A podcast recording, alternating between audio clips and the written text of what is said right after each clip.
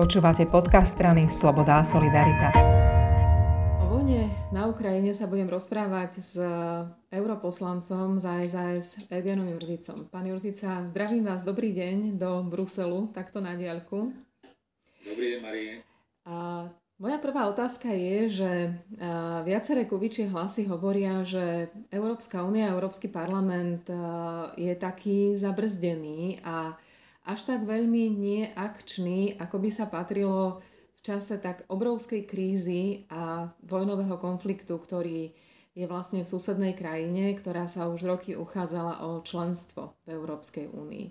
Čo a ako vlastne riešite v súvislosti s vojnou na pôde Európskeho parlamentu? Ja mám pocit, že Európsky parlament, aj Únia, má momentálne na výber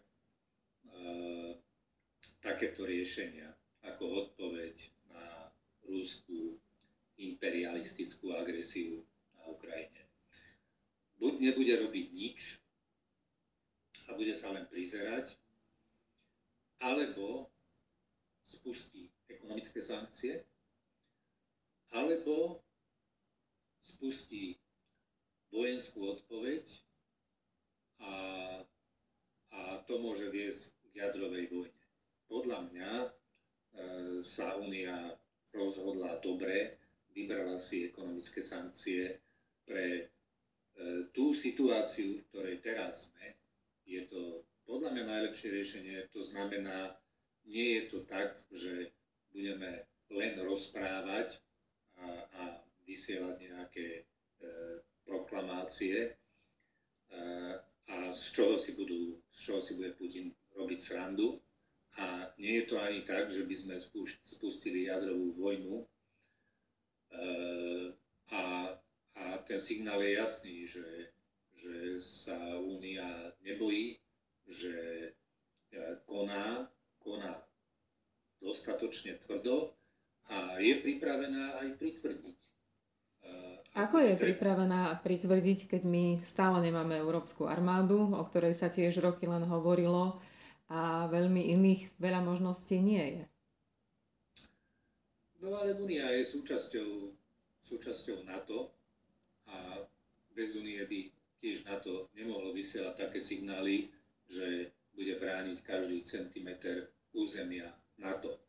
E, to nie je len e, v zmluve o NATO, ale vzájomná obrana členských štátov únie je aj v zmluvách o založení Európskej únie. Čiže, e, čiže e, takáto odpoveď e, je, je logická. Podľa mňa je aj správna. Myslím si, že, že to, boli, že to bol pomerne razantný, razantná odpoveď čo sa týka, ja neviem, ešte konkrétne Európsky parlament uh, uh, schválil rezolúciu, mimochodom a ja som ju spolu predkladal ako navrhovateľ, uh, aby sa obmedzil dovoz strategických tovarov z Ruska, vrátanie ropy a zemného plynu, čo tiež považujem za, za dôležitý krok. Takže ja si myslím, že, že Únia toto nezaspala. A, a áno, môže, niekto vyčíta Únii, že teda je zložená z viacerých štátov a že možno keby to bol jeden štát, tak by bol razantnejší. A, a možno, že aj áno, ale ja na to hovorím aj to, že, Rusko je jeden silne centralizovaný štát a pozrite sa, ako to má nevýhodu, že, e, že keď jeden človek má chybu v systéme a jeho úzke okolie, tak na to doplatí celý štát a možno Európa a možno Zemegula. Rozumiem a chcem sa opýtať, ja mám taký pocit, že na Slovensku, kam prídete, tak všetci hovoria o vojne. Na úradoch, v redakciách, medzi politikmi.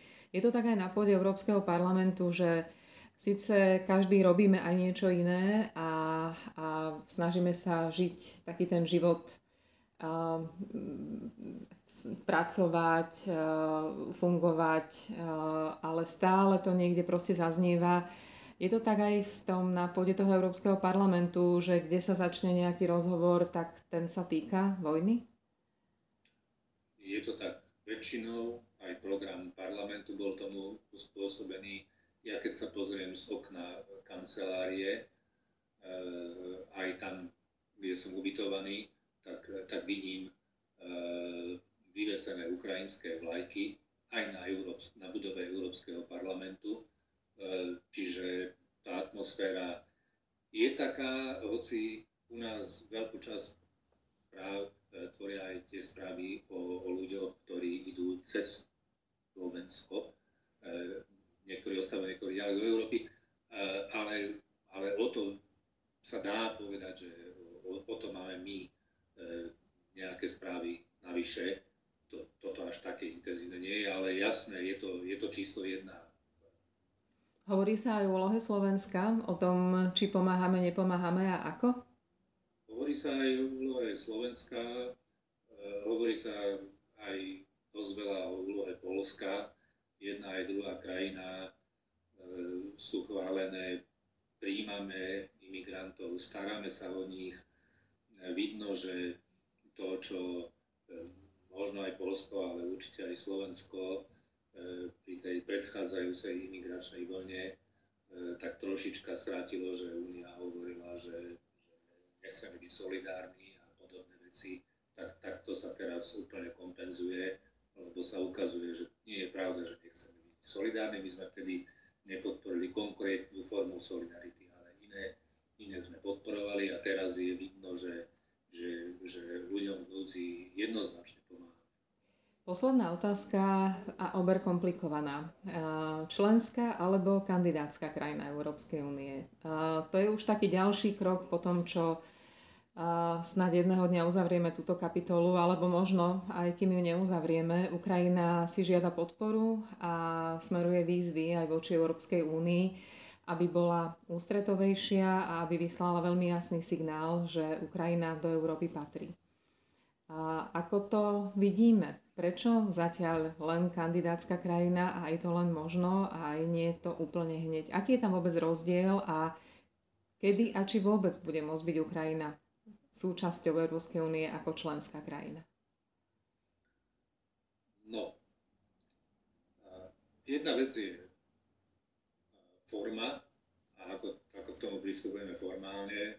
Druhá vec je naliať si čistého vína a povedať si pravdu, e, čo môžeme teraz urobiť a čo, čo e, nemôžeme urobiť tento deň alebo tento týždeň a ani tento rok. E, čo môžeme urobiť je, je vytvárať ďalšie a ďalšie kroky na prepájanie sa s Ukrajinou.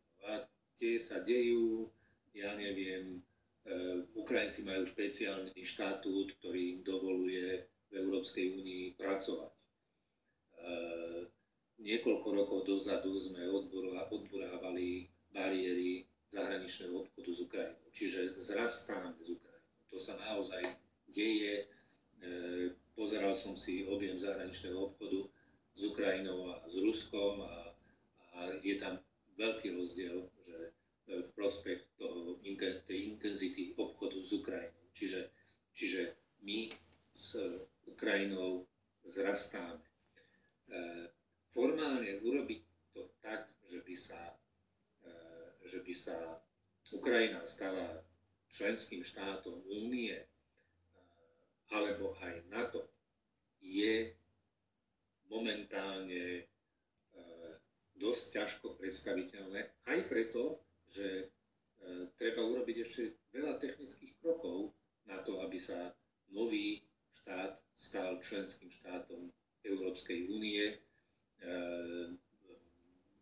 množstvo legislatívy treba zharmonizovať, ďalšie a ďalšie kroky, ktoré, ak sa neurobia, tak pri vstupe, po vstupe e, tej neprispôsobenej, neharmonizovanej členskej krajiny novej, to budú problémy na oboch stranách hlavne na strane e, toho nového štátu.